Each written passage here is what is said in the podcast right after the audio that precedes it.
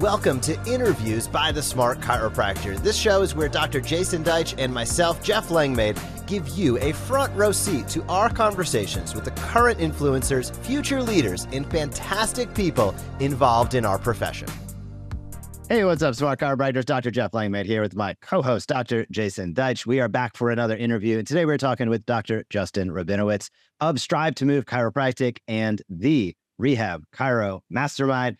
We're going to talk business, we're going to talk clinical, everything in between. Justin, thanks for taking some time and chatting with us today. Appreciate being here and uh, I'm ready to go. I want to trace it back. We're going to talk about the intersection of clinical success and business success, which is where you live, where you coach, where you teach. I want to get there. But before we do, I know a lot of docs listening are interested in sports and rehab. Where did your passion from it start?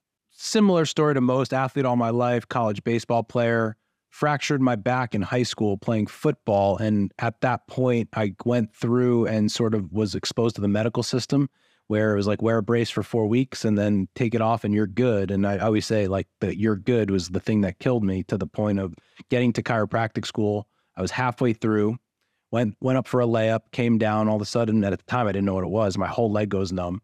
I end up having like zero out of five dorsiflexion on my big toe. End up having a laminectomy, discectomy, and so I've been sort of on that journey this whole time and exposed to just as a patient, like how bad it can actually be from people that we should quote unquote trust. So, um, you know, I'm excited and, and thankful that we have the ability here to oftentimes like I should get surgery. And it's like, well, nah, you don't actually need it. And to stop sort of what happened to me in our practice, you know, that's that's a really, really cool thing.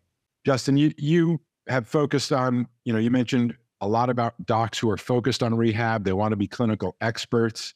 You imply sometimes that that means that they are experts, perhaps at the expense of business skills. We talked about how you're really bringing them both together world class clinical care, world class business how do you reconcile those things? And, and what do you think, I guess, the biggest issue or reason or stumbling block or hurdle most clinically oriented chiropractors have that prevent them from having the businesses they deserve? It's a good question. The first thing you know, we talked about it today on one of our calls of is it that you're not good at it, you're not interested in it? And a lot of times with the people that are real clinically focused, one thing that I try to bring to attention to them is that don't tell me you're not good at business or good at marketing, good at sales. It's just you haven't spent time on it. And believe it or not, after they get introduced to it, a lot of them like it. Uh, the problem for most is that they went to chiropractic school and they sort of, like most of us, saw the good guys and the bad guys. And the bad guys made all the money, and the good guys were just resigned to the fact that, oh, we're going to do the right thing by people and, quotes, help people. And they forget that they should actually help themselves, which then allows them to help others as well um, you know, to get even more tactical into it, something that we focus a ton on is that sort of sales and communication piece, which when I speak to rehab chiros now, one of the things that I have to tell them is first of all, selling is not a bad thing. You just don't really know how to do it. And we can do it in a way that's curious, that's empathetic, and that's just being the right thing for the right person. And so once we sort of wrap people's head around that and that they're actually doing right by people and sometimes that means not treating them. Um, they're more comfortable with it, and and they become excited about actually getting a person in front of them that they can help and charging quote unquote what they're worth or the right price to make it work. That makes sense to me. I'm going to ask a super basic question, but I'd love I want you to set the stage here. How do you define a rehab chiro? For us in our world, it, if I talk to another rehab chiro, it's going to be world class business, world class clinical skills, right? That's how we talk about it. As I look at the profession, I know you guys have been doing it way longer than I have. When I thank you, I think. Well, more experience. I always looked at it. As, that means you're old, Jeff. I'm older. one day I'll be there. Hopefully not soon, though. Right. Um, I look at the progressive chiropractors from a decade or 15 years ago were the ones doing soft tissue. And that was sort of the next step from just doing adjustments. And then sort of I, I, graduated in 2012 and our group was really excited that we could actually do rehab with people and exercise and progressed crossfitters not just crack their back but actually work them from the time that they came in with lower back pain all the way up to the point that we're going to get them in a position to actually be able to like do a deadlift. We're not a trainer but we have the clinical knowledge and potentially the the physical knowledge to be able to work with people in the point where we're going to put them in a position so that they don't have that problem And now, even more, as I've been doing more coaching and consulting, the the groups coming out of school now, there's even more of that type. That, but a lot of them came from an exercise science background. They came from a training background, and they don't want to be just trainers anymore, which is why they went back to school. But they don't want to just throw all that away. And so I think for me, and again, I'm biased, but I think it's the best way for our type of patient to be able to treat them, to be able to do all the hands on, to be able to do the manual therapy, to be able to do the adjustments, and then also walk with people back into whatever the activity or sport that they want and not just talk about it. That's good stuff. You know, one of the things Jeff and I talk about in the payday practice is the concept of memberships and subscriptions. And I'm curious uh, how you think about and what programs you actually have to really make the distinction, I'll say, sort of between you know acute care in the beginning, where you know somebody might need a specific amount of care for a specific symptom uh, or rehab program, uh, but then the lifestyle of it. You know, the idea most athletes know is you don't just you know get out of pain and then go done, but there's a whole performance aspect to it. Number one, how do you think about it? And then number two, how do you build your business around that so it's accessible and understandable for consumers to maybe start with one and then graduate into the other? It's a it's a great question. It's something that over the years we've sort of had to solve ourselves. Uh, our associate doc here, Dr. Ashton Billamoria, he's he kind of runs our practice now as I've stepped back. And a few years ago, we were talking about patient visit average and metrics in the practice, and he said to me, he's like, I don't understand how I should treat people for more sessions if we already solved their problem. I was like, that's a really good problem. And I don't know the answer, right? So, what we came to the conclusion of, and to give the audience maybe some objective measures, what we sort of said was listen, someone's going to come in because they have back pain and they want to get back to deadlifting, right? And we know that that might, we think it takes them about 12 visits. That's their plan, so to speak. If we believe by the end of that plan that they're about 90% to that goal, we're not going to offer them another one of the same thing. We need to offer them something different. And to your point, that's where we decided that the performance, the maintenance, the year of care type plan comes into play, where now the game and the goal changes. Now it's not, we're just not focused on getting out of pain and getting back to deadlifting. Now, in a, I just keep using that example, a CrossFitter, it might be on working to gain more hip external rotation or working on more core stability so that at the bottom of their deadlift, they can create more intra abdominal pressure that in a workout setting, they're not going to do because they're working out. And so, you know, I learned this concept going through like TPI programs that they they have a um, an assessment process, and the thing that they preach in the assessment process is you should always be assessing. If you have a guy that plays golf three four days in a row, gets on a plane and flies across the country, his assessment might look a lot different. And so, just because we sort of fix the problem, people are going back into life and sport, and they're naturally going to hopefully not have as bad of an injury, but they're going to come back with things and stuff that we want to keep an eye on for them so that they can perform at a high level and or so that they don't go backwards into the pain. But more specifically, you had mentioned you have sort of different types of membership programs when people graduate their acute care. Uh, yeah. Can you share some insight into how that works in your practice? Yeah, and again, something else we just we just mitig- we just changed as well. Something that like I've just learned in business is the trident approach to anything. Right, you have three give people options, but not too many.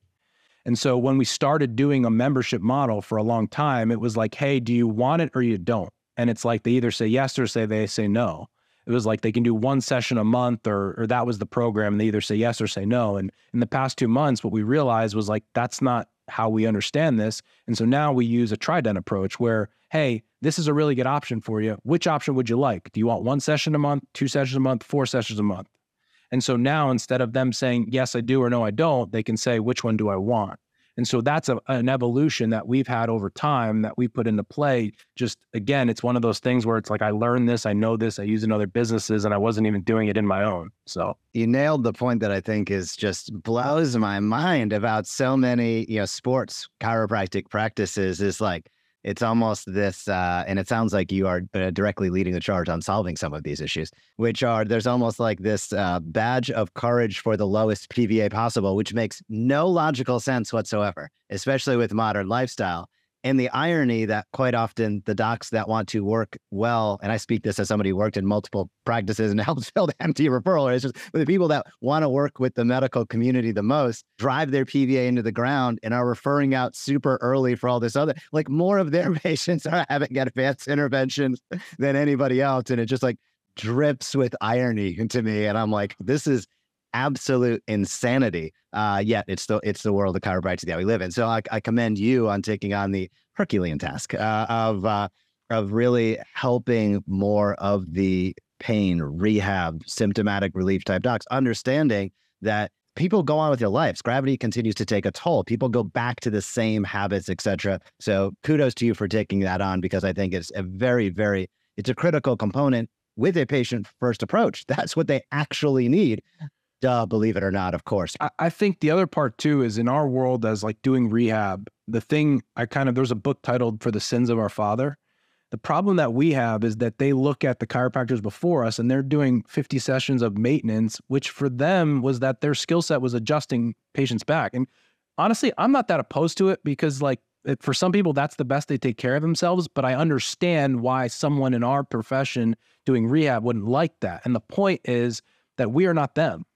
So, like, if I adjust someone on the first visit or the 10th visit, I'm then going to progress them into exercise. I have so many more tools in my belt than the guy. So I don't compare myself to him because I'm not him or her. So it's it's it's not even the same thing.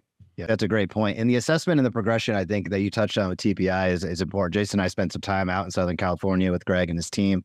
And that's, you know, whether you're doing a movement assessment monthly or bi-monthly, whether you're going through uh, you know, whether it be DNS, SFMA, whatever you're using for an assessment tool, I like that as a as a piece of the maintenance program as well because you get to, as they would say in the literature, you know, predict and potentially prevent future episodes of challenge because you're able to identify things before they become symptomatic, which is what's one of the most important things I think we can do as healthcare providers, as doctors, teachers, eh, healthcare educators for, for our community. Uh, one of the things I want to ask you about that, uh, it, it, about out in your community, is you mentioned utilizing uh, modern uh, channels, social media, email, etc., to get out there with your practice. How are you thinking about content creation, promotion, marketing today, and how do you think rehab docs specifically should be considering it?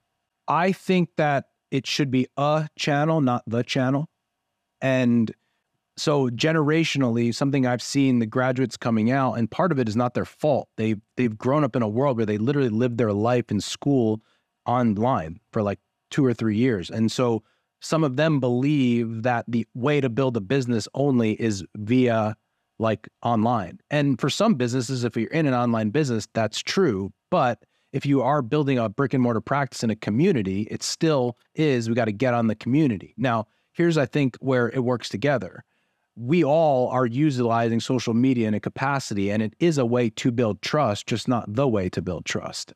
So let's just say tomorrow or Friday, I'm going to go, our, our team is going to go to a CrossFit gym and do a, a lecture that we're going to do a lecture on on Friday. So we do our lecture. And now we know that there's an audience of 10, 12 people that are co- going to come to this lecture. And some of them might come to us right away, but some of them might not. But most of them are going to follow us on Instagram. And so that's a way that they're going to start to see a little bit more about us. So, hey, they met us, they liked what we said, but they didn't have a problem, they weren't ready yet, whatever the case may be. And so, but now they're going to see our stuff and they're going to say, hey, you know what? I, I, I, like these guys. They're fun. They're nice. And you know what? That guy looks like a shoulder that's like mine. And maybe six months from now, 12 months from now, 18, 24, they finally say, you know, I'm coming on in to see you. You know, the best thing that ever, the line we ever got was we had a new patient call years ago and they said, "Oh, how did you find us?" And they said, "I just see Justin everywhere."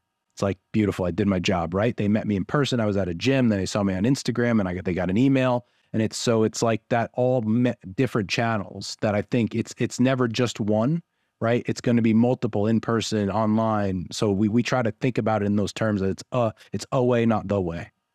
I love it. Uh, we dropped the word email several times how do you think about uh, email campaigns with your patients, potentially with potential new patients? Uh, and while uh, while I'm asking you that, I'm also going to ask you, what are your thoughts on recommending your favorite products, different recommendations for things people should be taking, people should be using? Do you think about offering them yourself? Do you recommend they recommend things and have them go buy them somewhere else? How do you use email and how do you recommend the things that people uh, you recommend most? So I will say, Jason, one thing we're really good at, probably like the best in class. The other thing we're really bad at, and I'm just being honest. So we have a rule, and I teach my team this and our email this. How long do you follow up with someone that said no? The answer is until they tell you to stop or you read their obituary. That's right. Buy, buy or die. That's it. And people laugh and they think it's funny, but it's true, right? We and again, you guys know this. We've had people that for they say yes, they they say no. I had to get my teeth fixed and COVID and this and that and the other. And a year later, hey, thank you so much for being there. I'm ready. Let's go. Right. And a couple thousand bucks later, and they solved their problem. And we can help them because we were there. You know, it's one of those things where I always tell people we're going to be successful because we're willing to do it longer than anyone else is. Like most people, you know, we had an in person event, 35 chiropractors uh, two weeks ago. It was amazing. And I said, if someone says no to you guys, what happens next? And the room went silent. I was like, that's the problem. Right? That's the problem. And and for us, it's like if someone says no, it's like good. That's why we have jobs. I tell my team all the time, I was like, our sales team, our admin team, our marketing team. It's like if everyone just said yes all the time, you guys wouldn't have jobs. So that's great that they say no. it would be over, right? That's why you're here. That's the point of all this. Jason, answer your other question. You know, we in you guys know what you focus on is what you do well. So we've done pillows and we've done different things that are actually really good products. And when we're focused on a campaign, you know, we'll sell 25 pillows in a month. And then when we don't talk about it, we're worried about a referral program or something else, we don't do a great job at it. And so for us, it is one of those things that if I was coaching someone or I was mentoring them, I would say, if you're going to do it, you got to do it, right?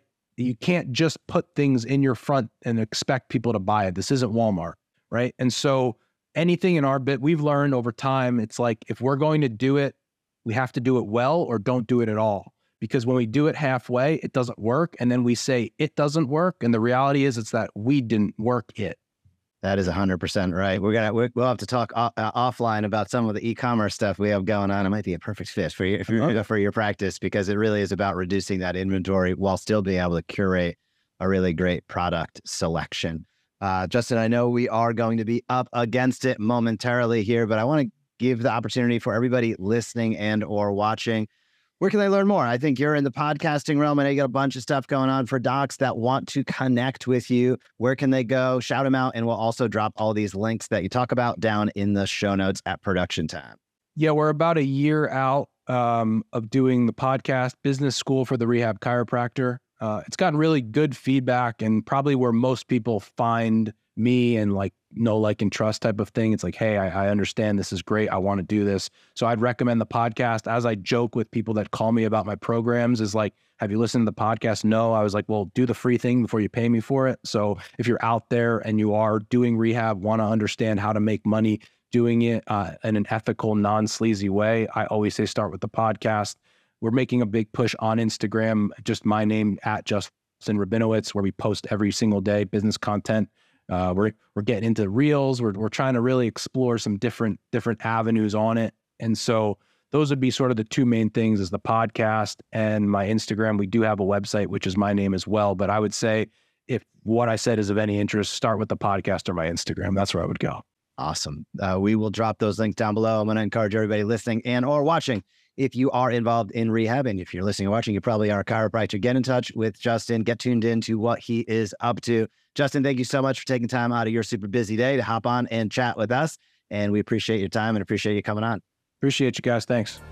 Thank you for listening to Interviews by the Smart Chiropractor. Join us again next week for another episode and leave us a review when you have a moment. This episode has been brought to you by the Smart Chiropractor. The Smart Chiropractor can deliver more new patients, better retention, and more consistent reactivations to your practice without spending any money on paid advertising. Learn more and get started today at thesmartchiropractor.com.